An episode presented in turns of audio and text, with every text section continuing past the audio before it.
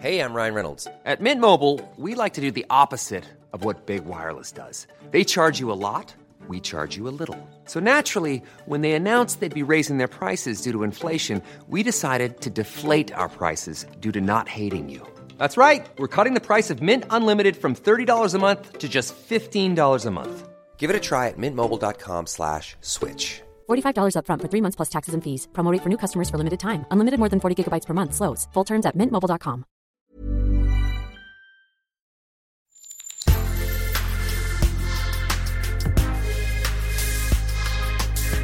Mais avant l'épisode, j'aimerais vous rappeler que notre premier sponsor, c'est vous. Pour faire thune, vous savez qu'on a besoin de thunes. Ça prend du temps, du travail de montage, de journalisme. Je vous épargne le fichier Excel des coûts. Mais à vous qui kiffez thunes, pour assurer notre indépendance financière et pour que ça continue, eh bien il n'y a qu'un moyen, la cagnotte Tipeee. Sur Insta, via le lien en bio, ou sur Google en tapant Thune Podcast Tipeee avec 3 E, T-I-P-E-E-E. Vous êtes déjà nombreuses, nombreux, mais on espère que vous le serez encore plus. Pour que Thune continue, je compte sur vous.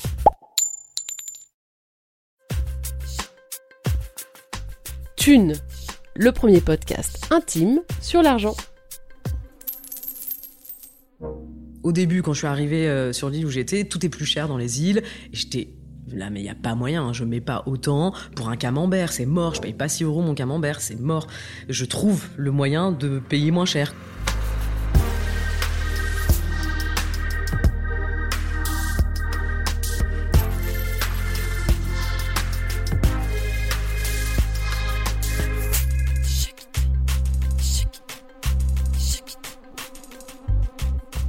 Alors oui, dans notre podcast, on aime bien les histoires de transfuges.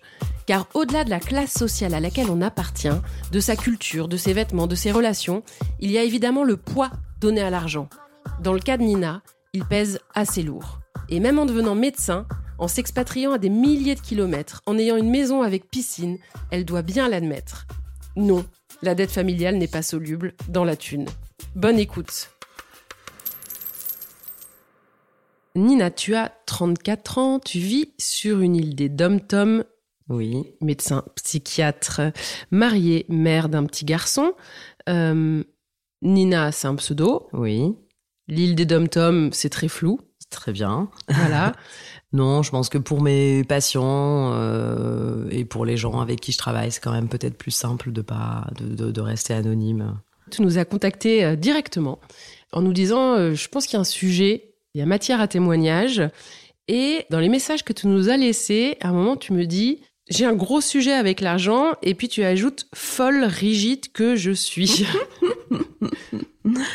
Oui, bah, c'est vrai que euh, j'ai quelque chose autour de l'argent où j'ai envie, besoin que ce soit euh, bien notifié, bien compté. euh, et, et, on me dit souvent que ça va être bah, surtout mon, mon conjoint, euh, mais aussi mes proches, un peu mes copines, que euh, j'ai un truc avec l'argent. quoi. Donc c'est sûr que quand j'entends ton podcast, voilà, si vous avez un rapport particulier à l'argent, c'est vraiment le terme pour moi. quoi qui te rend malheureuse? Qui me rend pas malheureuse, je pense aujourd'hui, mais qui euh, qui peut susciter beaucoup d'angoisse qui en a suscité, je pense, par le passé, euh, qui aujourd'hui, j'essaie de trouver un ajustement, un équilibre, mais c'est toujours un sujet. Et quel que soit ce que je vais gagner, euh, ça reste un sujet. Je me dis toujours que si je gagnais encore plus, eh ben, ce serait plus un sujet. Peut-être, mais en fait, euh, peut-être pas, quoi. Donc t'es déjà arrivé un peu à maturité dans ta réflexion. Ouais, ouais, ouais, ouais, ouais j'y ai, j'y ai réfléchi. hein. Bon, bah, je suis psychiatre, euh, je suis suivi par une psychologue aussi, donc c'est des choses quand même que, sur lesquelles j'ai essayé de prendre du recul, qui ont beaucoup à voir, je pense, avec ma famille, avec ce qu'ils m'ont transmis, euh, avec des angoisses qui sont vieilles, qui sont des angoisses de migrants, je pense aussi, et que donc c'est un vrai sujet, mais qui parfois a pris un peu trop d'ampleur. Pour toi, parler d'argent, c'est pas un souci. Pas du tout. Et ça m'a toujours surprise de voir les gens autour de moi euh, cacher leur salaire, des choses comme ça. C'est des trucs vraiment que j'ai jamais compris. Moi, ça me dérange pas du tout de dire combien je gagne. Ça me dérange pas du tout de demander aux gens combien ils gagnent, de savoir combien coûte leur maison. Est-ce qu'ils se sont euh, galérés Euh, Est-ce que euh, ils ont dû faire un prêt pour tel ou tel truc Est-ce que leurs parents leur ont filé des thunes C'est un truc qui me qui me ouais qui me dérange pas et que je comprends pas pourquoi il y a sujet là-dessus. Et, euh, et, je pense que c'est très français, pour le coup, vraiment. Euh, moi, je suis d'origine marocaine. Euh, J'ai l'impression que chez nous, c'est quand même quelque chose dont on peut parler sans que ce soit trop problématique, quoi.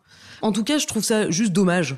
En fait, qu'on soit là, genre, oui, bon, tu sais, euh, bon, on gagne pas trop mal notre vie. Bon, tu gagnes bien ta vie. En fait, tu gagnes combien? Bon, C'est bon, on se le dit, c'est pas grave.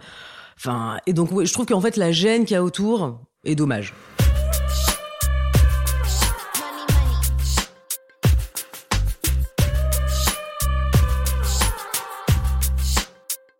Eh bien, Nina, on va retourner à la source.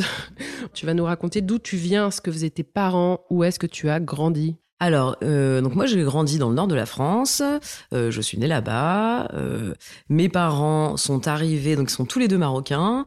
Mon père est arrivé vers 13 ans en France sur une migration assez économique. Donc son père d'abord est arrivé, puis lui, et puis dans le truc du rassemblement familial, voilà tous ses frères et sœurs, sa mère ensuite. Ils viennent d'une famille du coup assez pauvre à la base au Maroc et encore plus en arrivant en France.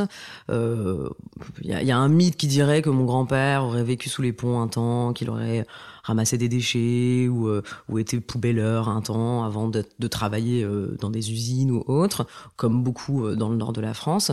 Mon père a pas fait d'études. Il est arrivé à 13 ans. Il avait un tout petit bagage d'école au Maroc, mais c'est tout. Ils devaient parler un peu français, mais voilà. Euh, et ils ont vécu après dans les HLM. Donc c'est vraiment le la caricature entre guillemets de de la famille, du regroupement familial marocain qui arrive dans des gros HLM. Ils sont 10 euh, dans un petit truc, puis progressivement ils augmentent. Et euh, ma mère est arrivée dans tout ça en se mariant avec mon père sur un mariage arrangé un peu à l'ancienne. Ils ont 8 9 ans 9 ans d'écart. Et donc elle a vécu d'abord chez mes beaux-parents parce qu'ils n'avaient pas les moyens d'acheter euh, ou de, de, de, prendre un appartement. Mon père faisait des briques et brocs. Alors, il, il rafistolait des voitures qu'il revendait. Ça se faisait euh, euh, pas mal à l'époque jusqu'à ce qu'il y ait des lois là-dessus et il a dû arrêter. Donc, il a eu, il a eu quelques années un peu prospères, je pense, autour de l'argent. Euh, et puis après, il a travaillé dans un truc de location de voitures en tant que ce qu'il appelait ouvrier qualifié pour pas dire laveur de voiture. Hein. Donc, clairement, en fait, il récupérait les voitures, il les nettoyait. Euh, euh, quand elles étaient en location, il les remettait. Voilà. Ma mère, elle, vient d'une famille justement qui est peut-être un peu euh, bourgeoisie, euh, semi-bourgeoisie marocaine. Son père, euh, à un moment, fait beaucoup dans le bâtiment. S'est fait beaucoup, beaucoup d'argent à un temps qu'il a très, très mal géré. Et puis elle est arrivée en France avec vraiment le truc idyllique de euh, voilà, on, va arriver, ça va être très prospère pour nous. Et puis en fait, t'arrives dans un HLM avec euh, ta belle-mère, euh, les petites gosses qui qui viennent d'arriver. Donc elle était à moitié nounou maman aussi de ses filles, enfin de mes tantes du coup.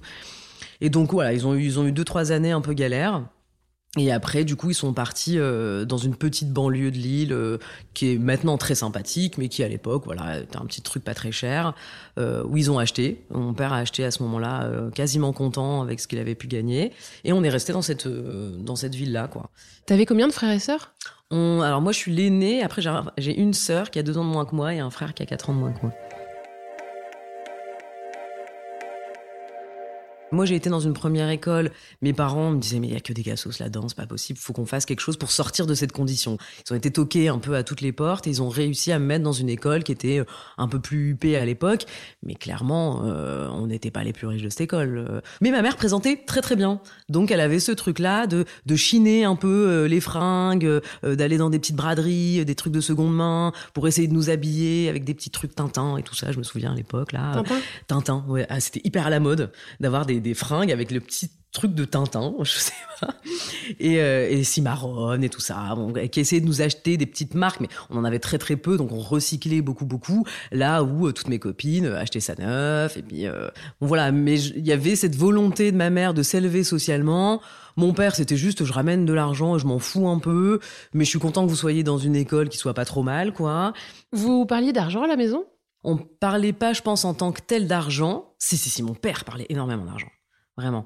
En fait, mon père nous disait toujours, bon déjà c'est pas Versailles ici, ton père c'est pas Rothschild, bon, là, éteignez tous les lumières, parents disent. faites attention à, à l'eau, C'est pas Versailles ici, je pense qu'ils le disent même à Versailles en fait. Ouais. Et, euh, et, il était vraiment toujours il fallait toujours faire super gaffe à ce qu'on achète. Et je me souviens que ma mère, quand elle nous achetait des habits pendant les soldes, donc c'était que pendant les soldes, normal, je pense aussi à cette époque-là, elle masquait les prix. Donc elle disait toujours à mon père qu'elle payait deux fois moins ce qu'elle avait, parce que euh, pour lui, ça allait être mon Dieu, mais c'est beaucoup trop cher, mais tu te rends compte, mais tu dépenses notre argent n'importe comment. Donc ma mère avait cette volonté de dépenser un peu. Je pense en se disant qu'il gagnait pas trop mal sa vie, et mon père en se disant mais tu te rends pas compte. Euh, les galères que c'est. Moi, je me réveille à 5 heures du matin tous les jours. Donc, il y avait quand même toujours ce truc-là de mon père de j'aime pas mon travail, je suis réveillé à 5 heures, je suis ouvrier, vous avez intérêt à faire des études si vous voulez pas être euh, comme moi, faire un travail de merde. Donc euh, il y avait quand même toujours ce stress par rapport à l'argent, cette angoisse de attention, faut pas faut pas dépenser, tu sais pas comment on va finir le mois, qui je pense n'était pas complètement réel aujourd'hui. Je m'en rends compte. Je pense que c'est un truc qui nous a véhiculé, mais je sais pas en fait si c'était très réel aujourd'hui. J'ai l'impression que ça installe une sorte de dette, c'est-à-dire que tout cet argent-là, mm. gagné à la sueur de ton père, euh, clairement dans un boulot qu'il aime pas, mm. c'est pas évident quand t'es enfant de grandir avec cette idée euh, de mm. tous les efforts que fait papa euh, ah pour t'acheter tes fringues si marronnes dont ta maman cache les prix en plus. Mais il y a, toujours ce truc-là aujourd'hui, hein. c'est-à-dire que mon père, quand il nous offrait quelque chose, euh, pendant cinq ans, il pouvait nous dire euh, Attends, et oublie pas que c'est moi qui t'ai offert euh, ton truc là. Ah, enfin, c'est pas possible. Quand on partait en vacances, c'était beaucoup au Maroc, c'était en voiture, on se traversait là 72 heures du nord de la France au quasiment le sud du Maroc. on faisait super souvenirs. Mais en soi, on passait deux mois là-bas chez la famille et on a eu deux trois fois où on a pu aller un peu en vacances dans des endroits sympas parce que mon père avait un super CE à l'époque. Et, euh, et, du coup, il avait un catalogue qui pouvait euh, choisir jusqu'à ce que nous, on ait, je sais pas, 15-16 ans, c'était compris. Et donc, on a fait, euh, voilà, trois vacances comme ça dans le sud de la France, dans des trucs où, waouh, quoi. Il y avait des piscines, ça sortait complètement de l'ordinaire pour nous, quoi. Et, et ça, c'est parce que négocier sur un prix défiant, mais toute concurrence, parce qu'il avait ce CE qui payait pas mal. Les cadeaux de Noël, c'est pareil.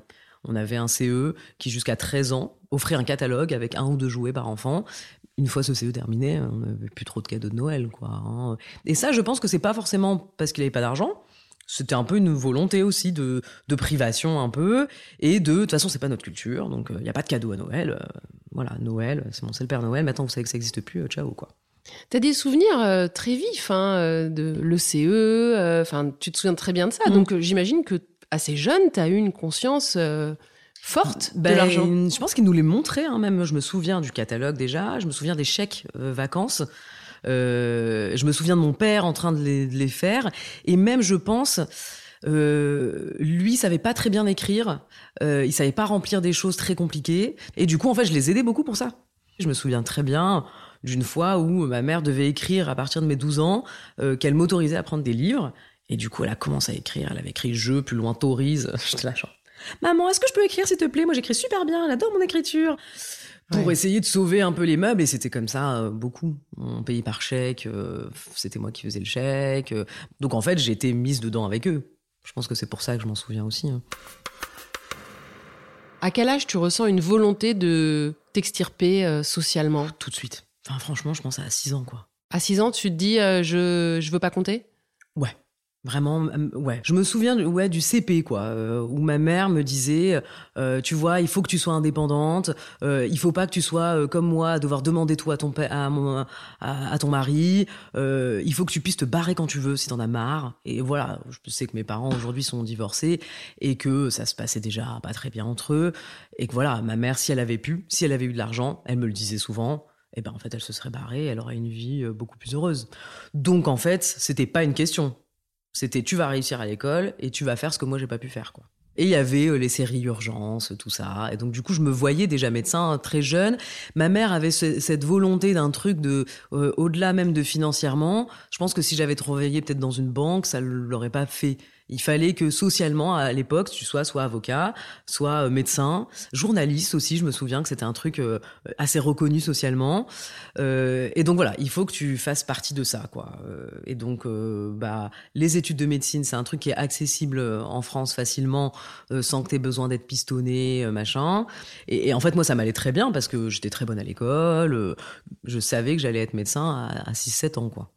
Alors qu'en plus, j'aurais pu ne pas du tout réussir ma première année, parce que c'est hyper aléatoire. Euh, même si tu travailles très bien, euh, je suis arrivée en première année, je me suis rendu compte qu'il y avait plein de gens qui arrivaient de belles écoles pour le coup, qu'ils avaient quasiment tous des parents, euh, si ce n'est médecins, au moins dans le milieu médical, ou bien dans une voilà, dans, dans, dans, une classe sociale assez haute où ils parlent un vocabulaire qui leur permet de comprendre beaucoup plus de choses que moi. Euh, clairement, j'avais pas toutes mes chances, hein, c'est sûr, quoi.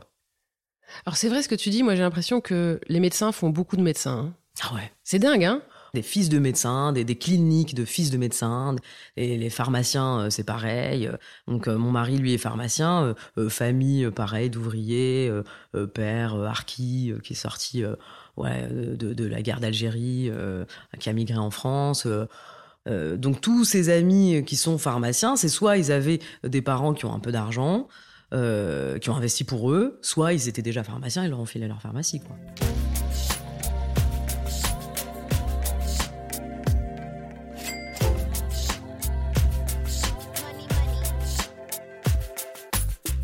Médecine, c'est 10 ans d'études. Enfin, quand tu es spécialiste, 10 mmh. ans d'études lourdes pendant lesquelles tu peux pas vraiment bosser à côté. Mmh. Donc 10 ans à charge de tes parents. Mmh.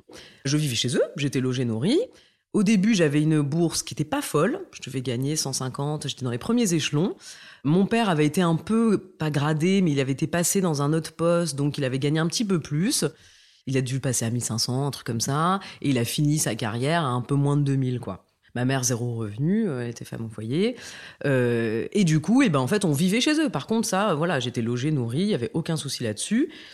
Troisième année de médecine, j'ai réussi à avoir une bourse par une asso qui clairement prônait les études supérieures pour des gens issus de l'immigration. Il y avait un truc que je trouvais à la fois très gênant et à la fois bah, j'allais bien profiter du truc. Et là, j'ai commencé à être riche, quoi. J'ai eu l'impression d'être riche. Il me filait euh, l'équivalent de 300 euros par mois. C'était 1000 euros euh, par trimestre. Euh, et du coup, j'avais cette bourse de 150 euros plus 300 et un autre pote rebeu aussi. On se retrouve entre nous à la fac. On est vraiment pas beaucoup hein, finalement. Hein. Et, euh, et, il me dit non mais attends, euh, moi je suis PD, rebeu. Je vais voir tous les ans l'assistante sociale en chialant, en disant mes parents m'ont mis à la porte parce que je suis PD, ce qui est pas du tout vrai. Et il avait l'échelon max et qui en plus de toute façon je pense qu'il était éligible mais juste on le demandait pas moi je savais pas que j'étais éligible à ce truc là qui m'a dit mais bien sûr en fait euh, revois euh, ramène les fiches de paye de ton père reprends euh, les derniers trucs et, je pense que tu es éligible donc du coup, j'ai eu l'échelon max qui à ce moment-là était à 400, 450, plus 300 euros de cet assaut. mais j'étais 750 euros, jamais gagné aussi bien ma vie à ce moment-là, quoi. En vrai, j'avais quand même beaucoup, beaucoup de bouquins à acheter pour l'école. On en avait une dizaine à acheter euh, tous les ans. Donc euh, ça, mon père me disait, voilà, euh, je paye tes études et ça, s'il y a de l'argent à sortir là-dessus, je les sors. Je savais qu'il fallait pas en abuser, que si je trouvais le moyen de les avoir d'occasion, c'était mieux, mais qu'ils étaient renouvelés tous les ans en fonction des annales des, années précédentes, donc il fallait qu'on les neufs quand même. Et donc ça, voilà, ça, je sais que mon père nous sortait 500 euros par an de livres sur lesquels il rechignait pas. Mais voilà, il y avait toujours ce truc de redevabilité où fallait pas que je lui demande plus. L'inscription était gratuite, où on devait pas sortir grand chose. Et du coup, bah, le reste, en fait, j'ai commencé à partir en vacances, euh, à faire des petits voyages. C'était l'époque de Ryanair, du low cost. J'avais une copine qui était en Erasmus à Barcelone. Bah, j'y allais régulièrement. Euh, ouais, je m'achetais des, beaux sacs. Et il y avait un truc comme ça de, euh, bah, en fait, je vais rentrer peut-être maintenant dans une classe supérieure. Je suis légitime à m'acheter un petit sac sympa. Je l'ai acheté d'occasion. C'est quoi un petit sac sympa? J'avais, euh, je me souviens, le, Paddington de Chloé à l'époque. Je vois. Qui était super à la mode et tout, et que j'avais trouvé euh, sur eBay dans des enchères. J'avais fait toutes les enchères du truc pour trouver ce, le modèle que je voulais. Euh. J'ai jamais su si c'était un vrai ou pas finalement. Je le portais comme un vrai et c'est bien ce qui compte quoi.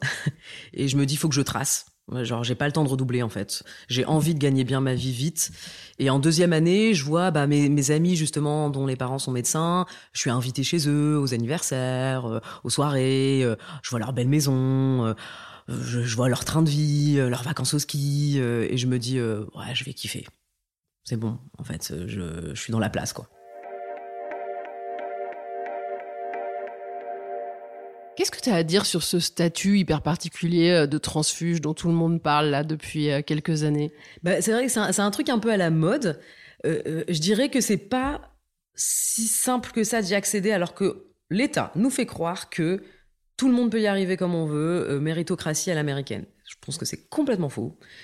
Et que c'est rejeter euh, la faute et la responsabilité de la réussite sociale sur l'individu, alors qu'en fait, euh, c'est clairement quelque chose de collectif, que j'ai eu la chance de pouvoir y accéder, mais que je sais que je suis une exception, que en fait les étoiles ont été aussi un peu alignées pour parce que même si je suis un transfuge de classe, je vivais quand même pas dans un HLM.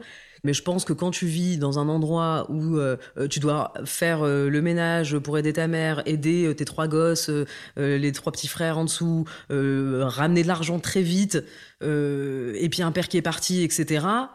Ben en fait, tu fais pas médecine. D'ailleurs, tu fais pas médecine. J'ai des copains qui ont fait kiné parce que c'est un peu plus court, au maximum. Et c'est déjà très bien, et ils gagnent la même chose que moi en vrai aujourd'hui. Hein.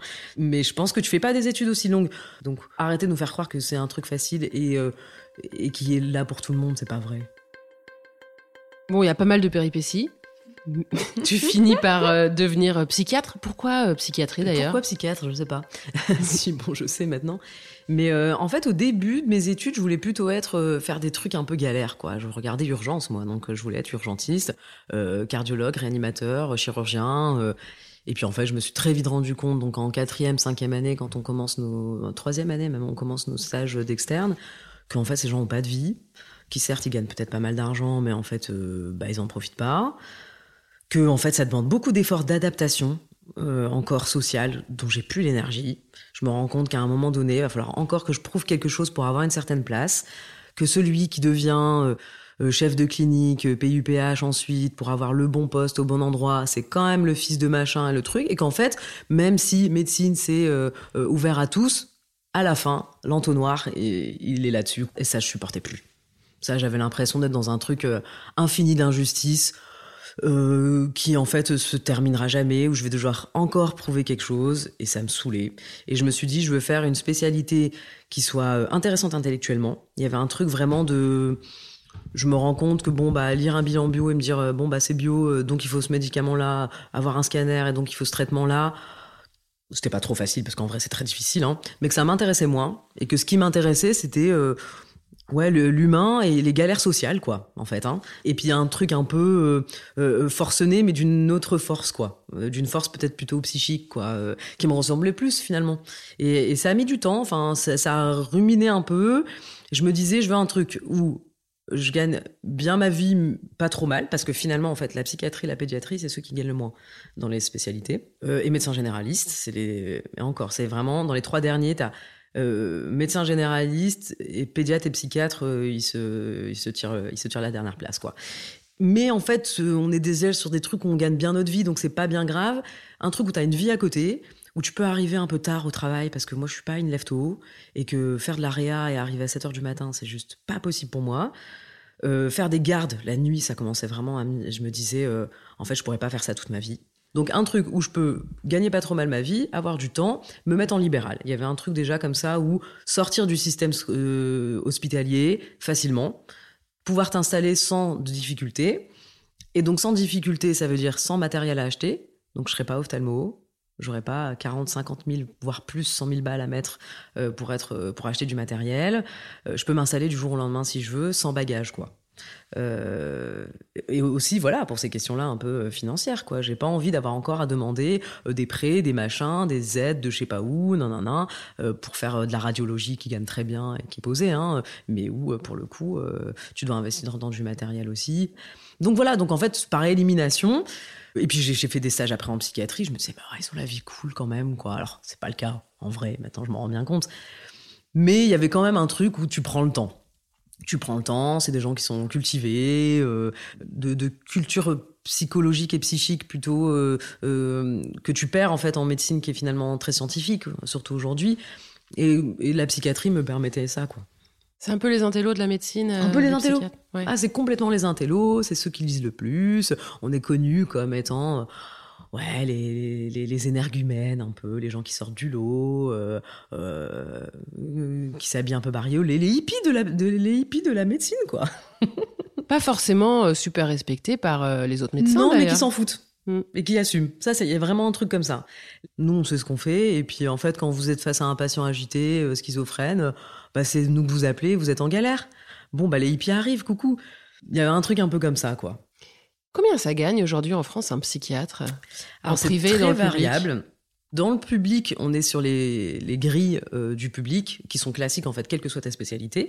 C'est en fonction des échelons que tu gravis, en fonction de ton ancienneté hein, en fait. Donc euh, à échelon 1, je crois que tu es à 3000 euros. Euh, ton dernier, dernier, dernier échelon, il, il est, euh, il est à 7 ou 8000 euros, mais en fin de carrière, tu as 70 ans presque. quoi. On n'a plus trop de gardes en psychiatrie, ça c'est cool, c'est les internes qui font les gardes. Donc tu es d'astreinte, mais c'est hyper contraignant.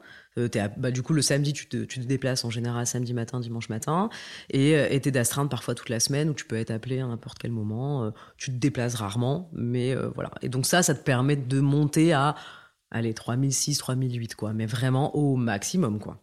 Quand t'es chef de clinique, tu gagnes un peu moins, t'es à plus 3002, 3003, mais tu fais des gardes qui sont payés hyper bien. T'es payé 500 balles ta garde, donc en fait, t'en fais 2-3, t'es très vite à 4000 euros. C'est très variable. Donc là, ça c'est le public qui est très voilà sur des échelles, des grilles euh, classiques. Euh, en libéral, donc en secteur 1, donc tu as plusieurs secteurs pour nous. Tu as secteur 1, euh, pas de dépassement d'honoraires. La personne est remboursée euh, à 70% par la Sécu, 30% par la mutuelle, euh, et tu fais pas de dépassement au-dessus de ça. Tu as une cotation par la Sécu, tu donnes ça ou rien. Euh, les gens qui sont en 100%, qui ont des, qui ont, qui ont des, affections longue durée, des maladies graves au long terme, elles payent, c'est pris en charge à 100% par la Sécu. Et donc ça, du coup, c'est entre 50 et 60 euros la consulte en fonction de ton département, etc. Moi, c'est un peu plus là où je suis typiquement. Moi, je suis en secteur 1. Toi, t'es un secteur. Ouais, je suis en secteur 1. Et, euh, et en secteur 2, du coup, tu peux faire des dépassements d'honoraires. Et pour avoir accès au secteur 2, il faut avoir fait donc ton assistanat, ton clinica. Il faut que tu sois encore esclave du public pendant deux ans au minimum. C'est un but pour les médecins de pouvoir passer en secteur 2 Ouais. Aujourd'hui, de plus en plus. Moi, je m'en sors pas mal en, en secteur 1. Je suis à 5000 euros. Je me tire 5000 euros. Je travaille pas le mercredi. Vraie maman. Mais depuis le début.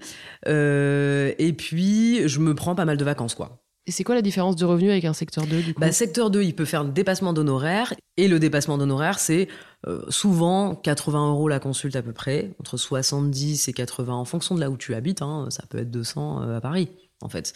Euh, mais c'est limité. Du coup, tu fais souvent en psychiatrie, c'est ça, c'est que tu fais un peu moins de patients. Tu prends plus le temps de faire de la psychothérapie et tu, tu te spécialises un peu sur une psychothérapie en particulier pour que les gens euh, viennent te voir et que tu puisses légitimer, entre guillemets, euh, ta pratique. Et parce que c'est des pratiques qui durent plus longtemps. Tu vas prendre tes patients pendant 45 minutes. euh, donc en fait, Tu finalement fidélises ta clientèle. tu fidélises ta clientèle, mais au- au-delà de ça, de- de- tu, tu vas faire payer 80 euros, mais en fait, euh, ça te donne le luxe de pouvoir passer 45 minutes avec ton patient. Mhm. Et ça, c'est un luxe apprécié par les médecins? Ouais, ben, surtout en psychiatrie, parce que moi je le vois bien, je fais, euh, je fais 40 minutes la première consulte, euh, et entre 20 et 30 les, les consultes suivantes. À 20 minutes, euh, pour certains patients, c'est limite. Alors pour d'autres, en 5 minutes, c'est réglé. Mais, mais en fait, c'est quand même limite. Mes collègues qui font du secteur 2, euh, ils se permettent de prendre plus de temps, donc ils ont moins cette question-là, mais du coup, ils y gagnent un peu financièrement, mais peut-être pas tant que ça, ils doivent être autour de 6-7 000 euros, pour finir euh, sur ta question. En secteur 2, ils doivent être là. Après, tu as les cliniques où tu peux payer, euh, où là, tu es payé vraiment beaucoup plus. Hein. Tu peux aller à 10, 12, 15 000 euros par mois. Euh, c'est pas du tout le même travail. On nous apprend pas ça à l'école, quoi. On nous apprend pas euh, la fac. euh, même tout ça, je l'ai appris sur le tard, de savoir que c'est 70%, 30%. J'y connaissais rien du tout. J'ai dû appeler mes collègues qui étaient déjà installés pour ça. Est-ce que des fois, tu as l'impression d'être une commerçante Au début, oui, je pouvais avoir cette impression-là, un peu de vendre un peu mon. Et en fait, très vite, non, quoi. Parce que à la fois, 60 euros, un peu moins de 60 euros une consulte de base, ça peut être beaucoup pour certains. Et à la fois, c'est rien pour d'autres patients pour lesquels tu fais des pieds et des mains sur des trucs où tu te galères toute seule et où tu te dis, mais ça vaut quatre fois ce que je fais. Donc, en fait, euh, non, aujourd'hui, j'ai plus du tout cette impression-là. Ça parle beaucoup d'argent dans tes consultes de psychiatrie Pas trop, non. Alors, je dirais que. En fait, ce qui parle d'argent, ça va être finalement les divorces, quoi. Ça va être le rapport des, femmes quand elles se retrouvent à, à se séparer, à ne pas pouvoir se séparer parce qu'elles ont acheté des biens avec un monsieur, parce que euh, tu comprends, je peux pas muter, je peux pas partir de là, parce que en fait, je vais y perdre financièrement. Donc là, c'est beaucoup ça. C'est vraiment beaucoup autour du couple plutôt que et de l'indépendance financière que vraiment d'argent. Et à chaque fois, je me dis, mon Dieu, heureusement, je suis indépendante financièrement. On va parler de ta situation actuelle. Euh, donc, euh, tu vis dans les dom-toms euh, avec ton conjoint qui Mhm. est pharmacien. Tu as un petit garçon qui a pas encore deux ans. Tu penses aujourd'hui appartenir à quelle catégorie? Ah bah là, on est catégorie, euh, je sais pas, les CESP+, là, euh, on, on- on est riche. Enfin, franchement, je pense que aujourd'hui, on fait partie de la catégorie sociale des gens qui gagnent très bien leur vie. Moi, je suis à 5000, mon copain est à peu près à la même chose. Alors, lui, il est en train d'acheter sa pharmacie. Ça, pareil, c'est quand même une belle galère. Ça fait trois ans qu'il est dessus. Il n'a pas eu de chance, il a eu plein de merde. Mais voilà, il vient pas d'un milieu euh, qui lui a permis d'avoir cet argent-là directement. Il a dû faire un prêt. Et donc, du coup, on est en train de, commencer à appartenir vraiment à une classe sociale assez haute. Mais avec des réflexes, euh, pour moi encore, moi j'ai encore des réflexes de pauvre un peu quoi. Qu'est-ce que tu appelles des réflexes de pauvre? Bah, je vais toujours chercher le truc le moins cher. Que ça, c'est juste pas possible. Mais c'est moi, j'ai l'impression de me faire arnaquer si je cherche pas le truc le moins cher. Au début, quand je suis arrivée euh, sur l'île où j'étais, tout est plus cher dans les îles. Et j'étais là, mais il y a pas moyen. hein, je mets pas autant pour un camembert. C'est mort. Je paye pas 6 euros mon camembert. C'est mort. Je trouve le moyen de payer moins cher, quoi. Et puis en fait, maintenant, c'est tout. T'as pas trop le choix. Ça coûte ça, ça coûte ça, ça coûte ce que ça coûte. Donc tu vas le prendre. Donc aujourd'hui, je regarde plus. Mais je disais à mon mec, mais t'es un pigeon. C'est pas possible tu te fais arnaquer là. Et il était là, mais non, en fait, c'est comme ça. Et en fait, je gagne bien ma vie. Pourquoi je vais aller chercher à, à payer le truc pas bon, euh, euh, pas cher? Enfin, Ça n'a aucun sens. Et ça, moi, j'ai mis du temps. Alors que je gagnais déjà bien ma vie à ce moment-là. Ça me faisait mal au cul de payer euh, 10 balles mon kilo de tomates, quoi. Je dis, mais il n'y a pas moyen, quoi. Ouais. Là où mon copain, qui vient pourtant d'une classe sociale assez basse, a pas ces soucis-là. Lui, il s'est jamais posé ces questions-là. Il se dit, je gagne ça, je peux me permettre ça, c'est le prix de ça, puisque c'est affiché comme ça et qu'il n'y a pas d'autre chose. Point.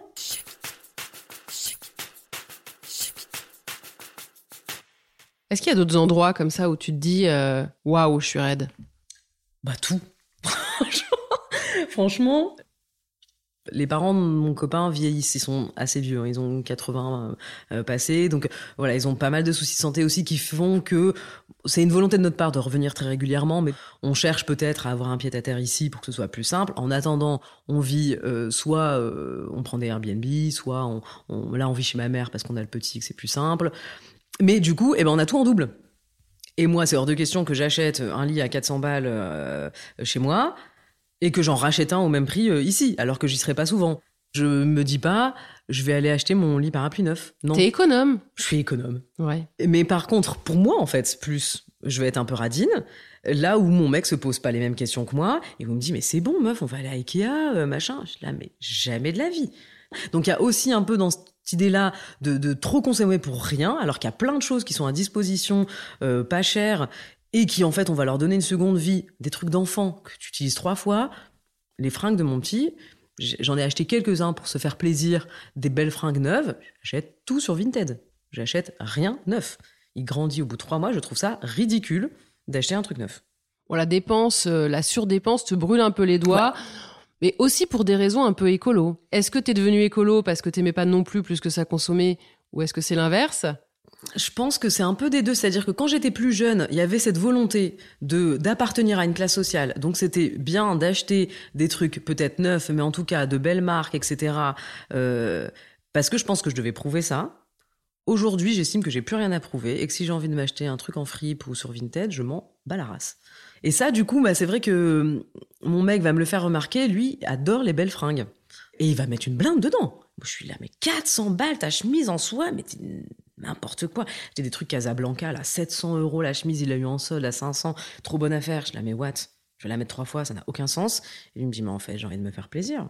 Je bosse comme un dingue en ce moment. Si mon kiff, c'est de m'acheter ma chemise, euh, je sais pas quoi, je fais ce que je veux. Mais t'as raison. Mais faut quand même que je lui dise que c'est n'importe quoi. T'as du mal à devenir riche. Un peu. Un peu. Et c'est marrant parce que t'es, psychiatre. Est-ce que c'est, c'est le nom d'une pathologie, ça? Hmm, je peux avoir un peu des tocs. Je pense que je suis un peu obsessionnelle et que j'ai besoin de tenir des comptes et que c'est, des angoisses. Il y a, y a une part de j'ai pas envie de me faire arnaquer. Une autre part de euh, écologiquement, euh, tu vois les, les, fringues qui sont jetées dans des mers euh, sur en Asie où t'as des monts comme ça de textiles, la fast fashion, ça c'est vraiment un truc pour le coup aujourd'hui je peux plus. Et il y a aussi une part de Ça sert à rien de dépenser trop alors qu'en fait on peut les mettre ailleurs et que ça se trouve un jour on manquera quoi. Alors qu'en vrai il n'y a pas de raison qu'on manque. J'ai un travail au contraire où euh, si je veux travailler plus je gagnerai toujours plus. Enfin, mais j'ai besoin d'une qualité de vie aujourd'hui euh, beaucoup moins que de beaucoup d'argent quoi. Je j'aspire à, plutôt travailler moins, garder la même chose et à trouver un équilibre comme ça pour euh, voilà. Tu fais quoi de tout cet argent que tu dépenses pas? Bah, on a acheté, donc en fait c'était quand même des gros frais aujourd'hui, c'est plus des petits frais. Donc j'ai l'impression de pas dépenser beaucoup au quotidien, mais euh, on vient d'acheter une maison. Dans les dom donc Les dom une belle maison avec une piscine, quatre chambres. Ah oui. Donc euh, oui, on a, c'est je pense pas si cher que ça pour euh, une métropole province, mais encore que c'est 545 000 euros. Euh, on a du coup 2300 euros de prêt, euh, 2400 par mois euh, à deux. Donc en fait ça va, hein, on est à 10 000 euros nous. Mais en fait on a beaucoup beaucoup d'autres frais annexes. donc voilà, je me paye le luxe d'avoir une femme de ménage qui passe trois fois par semaine chez moi. J'ai pas envie d'avoir ce stress-là. J'ai pas et mon mec est bordélique au possible. Je veux pas que nos embrouilles soient là-dessus. Elles l'ont été au début, jusqu'à ce qu'on prenne une femme de ménage. Donc ça, on a un jardinier du coup qui passe une fois par semaine. Bah, la crèche du petit aujourd'hui, etc. Une bonne voiture aussi parce qu'on fait beaucoup beaucoup de routes dans des routes un peu galères et tout ça là où on est. Donc euh, une bonne voiture qui commence à coûter, ça, ça m'énerve.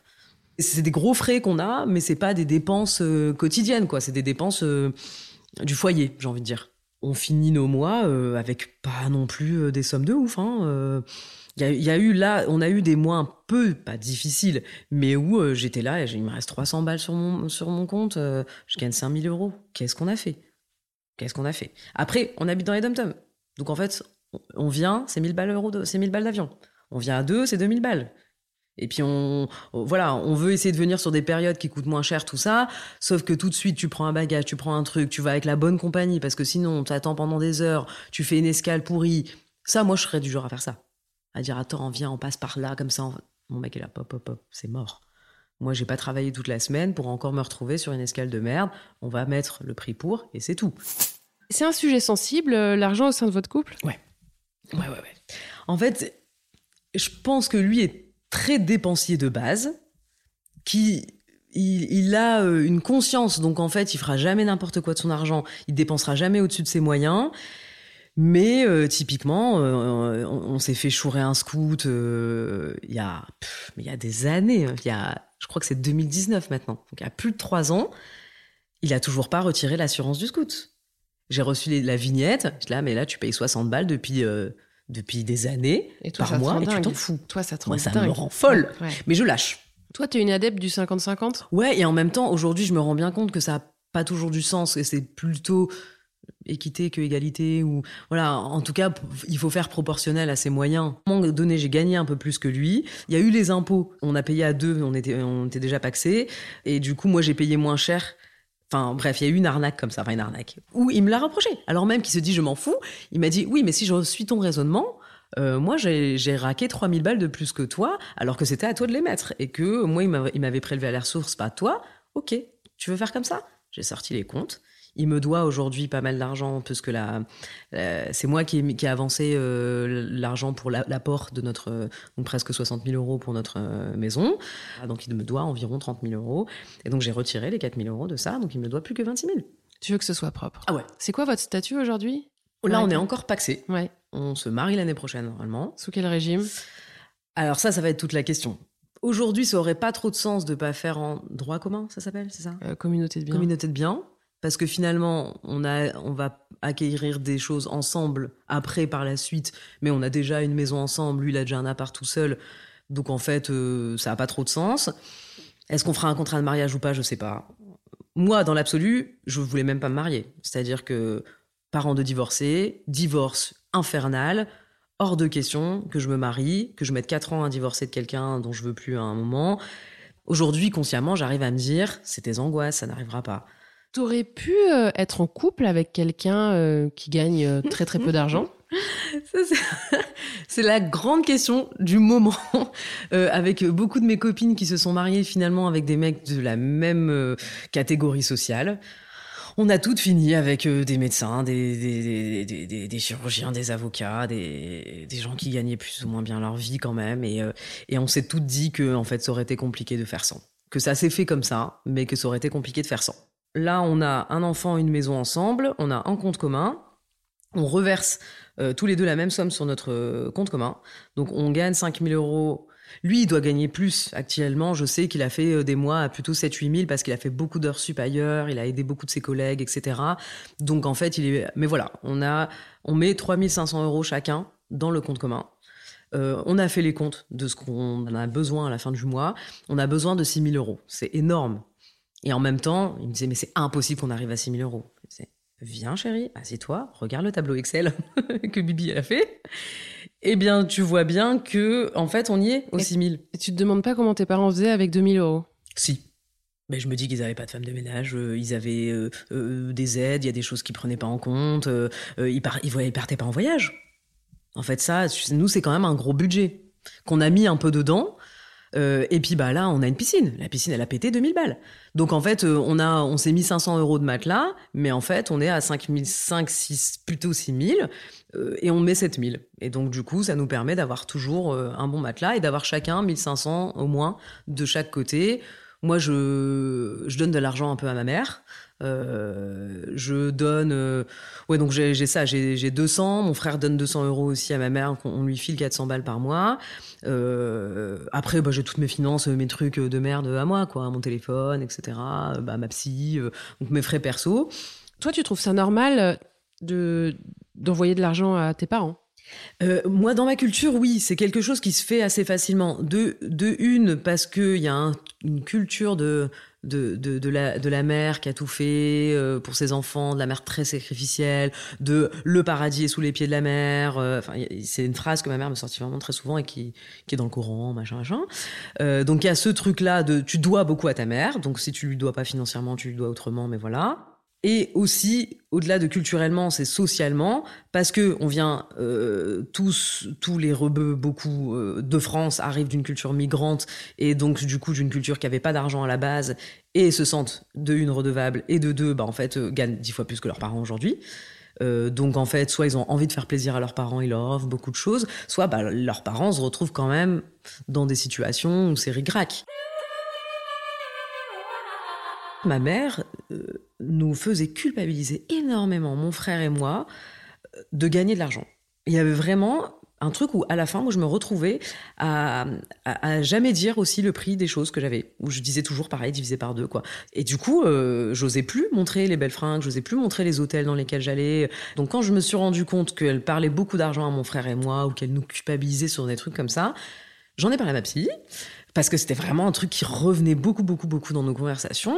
Et elle m'a dit, euh, mais, est-ce que vous pouvez pas voir une, assistante sociale à la mairie, des gens qui aident pour les budgets, peut-être qu'elle gère mal son argent ou que de quoi elle vit? Je lui dis, c'est vrai, je sais pas. Donc j'ai pris une feuille, un papier, un stylo avec ma mère et je lui ai dit, bon, en fait, tu nous parles de ça tout le temps. Réellement, c'est quoi ta situation financière? De combien tu as besoin? Combien tu gagnes? Donc elle travaille dans les cantines le midi. Elle doit gagner 200, 250 balles. Elle travaille euh, de 16 à 19 en périscolaire, euh, elle garde des enfants. Elle gagne 500 balles par mois. Elle m'a dit, moi, il me faudrait 250 euros en plus pour vivre correctement. Parce qu'elle en était, en fait, à aller chercher des bons alimentaires. Je lui dis, mais maman, mais pourquoi tu nous l'as pas dit plus tôt? C'était pas juste une angoisse de je peux pas aller au resto avec mes copines qui, elles, sont euh, médecins, profs, dans ma chorale de je sais pas quoi. en fait, c'était pas juste du luxe en fait, tu vas euh, dans des épiceries solidaires. Bah pourquoi tu nous le dis pas quoi? Là, par contre, je suis tombée des nues, euh, j'en ai chialé avec elle quoi. Je, ah non, je, peux pas te laisser comme ça, ça c'est honteux quoi. Et donc on a calculé qu'il lui faudrait juste 250 euros de plus par mois pour être bien. On lui file 400. Et, euh, et on se garde un matelas. On l'avait pas trop dit à l'époque, mais on s'est gardé un matelas avec mon frère en lui, en lui donnant 350, je crois, ou 400, et en gardant 100 euros de côté s'il y a un coup dur. Donc toi aujourd'hui tu donnes 200 euh, euros par euh, mois à ta mère, mhm. ton frère aussi, euh, mais tu lui payes des billets d'avion pour venir te voir, des choses comme ça. Voilà, ça c'est normal. C'est la dette familiale. Ouais, et, vraiment. Et ça, j'ai mis du temps à l'accepter, à me dire. Ah, merde, c'est pas moi qui suis parent, quoi. C'est aux parents d'être parents. J'ai pas à, à, payer la vie de mes parents. Et en même temps, ça a toujours été dans notre culture. Et en même temps, voilà, ma psy me disait mais c'est une dette sociale, une dette géographique aussi parce qu'aujourd'hui euh, vous êtes loin et que euh, bah vous avez réussi votre vie quand même en partie, en grosse partie grâce à eux. Ma mère a toujours tout fait, mon père pour euh, voilà nous éduquer dans quelque chose de voilà l'école c'est important, la lecture c'est important. Ma mère m'a amené à la bibliothèque, elle savait lire mais les livres un peu plus éclairés c'était moi qui les lisais quoi. mais à nous pousser à ça alors qu'elle avait pas trop les moyens intellectuels de le faire en vrai. Enfin, les moyens intellectuels, si, peut-être, mais pas éducatifs, en tout cas. Tu pourrais envisager de donner plus à ta mère À un moment donné, j'ai envisagé plus. Là, avec la maison qu'on a achetée, le petit qui est arrivé, je trouve tout juste mon équilibre, surtout parce que on a du mal à avoir de la visibilité euh, avec la pharmacie de mon copain. Tant qu'on ne sera pas stable à ce niveau-là et qu'on saura pas exactement finalement combien on va gagner, euh, ce qu'on peut mettre de côté, combien on peut épargner, parce que comme je suis libérale, du coup en fait j'ai pas trop de retraite hein, en vrai, puis avec ce qui se passe là non. Et, euh, et je pense même pas que ma mère voudrait plus. Je vais te poser quelques questions. Tu dois répondre euh, le plus rapidement possible en un mot. C'est un truc tout nouveau, tu vas voir. L'argent en un mot. Économie. Le salaire mensuel minimum qui te rend heureuse 5000. Le salaire en dessous duquel tu sais que tu serais malheureuse 2500. Ton salaire idéal 7000. Est-ce que tu as déjà été jalouse de gens plus riches? Un peu plus jeune. Plus du tout aujourd'hui. Mais euh, ouais, cette impression de ne de, de pas être comme eux, quoi, plutôt que vraiment jalouse. Tu te vois comment? Comme quelqu'un de riche ou comme quelqu'un de pauvre? Je me vois comme quelqu'un de pas complètement riche, mais la réalité veut que, ben, bien sûr. Ton rapport à l'argent en un mot? Conflictuel. Si tu devais te donner une note de générosité entre 1 et 10 6. Tu regardes tes comptes combien de fois par jour? Oh, Franchement, presque tous les jours. Hein. La dernière fois que tu t'es retrouvé dans le rouge? Euh, il n'y a pas si longtemps, il y a peut-être ouais, 8-9 mois. Ta plus grosse dépense? Ma maison. Ce que tu rêverais de t'offrir un jour? Un appartement à la Treille, ça c'est un truc euh, avec mon mec, une maisonnette à la Treille, à, Lille, dans une, petite, dans une petite ruelle en fait qu'on adore tous les deux. Et à chaque fois il me dit un jour, quand j'étais petit, je me disais qu'un jour j'aurais cette maison-là. Et c'est un peu devenu mon rêve avec lui quoi. Si demain tu touches 100 000 euros, tu fais quoi? Bon, j'investis. Si tu touches 1 million, je donne, en grosse partie. Est-ce que l'argent fait ton bonheur? Je pense. As-tu menti durant cet entretien? Je pense pas, non.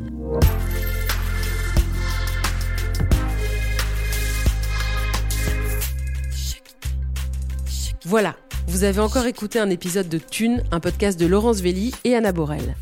Cet épisode a été réalisé par Laurence Velli, monté par Frédéric Fortuny et accompagné d'une musique d'Emma Bitson.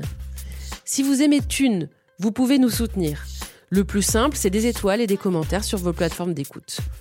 Pour nous contacter, vous pouvez passer par Facebook ou notre compte Instagram.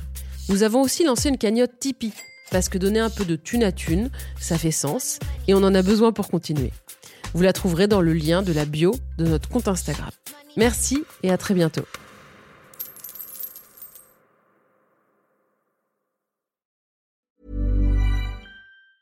Hi, I'm Daniel, founder of Pretty Litter. Did you know cats tend to hide symptoms of sickness and pain? I learned this the hard way after losing my cat, Gingy. So I created Pretty Litter, a health monitoring litter that helps detect early signs of illness by changing colors, saving you money and potentially your cat's life. Pretty Litter is veterinarian developed, and it's the easiest way to keep tabs on your fur baby's health right at home. Go to prettylitter.com and use code ACAST for 20% off your first order and a free cat toy. Terms and conditions apply. See site for details.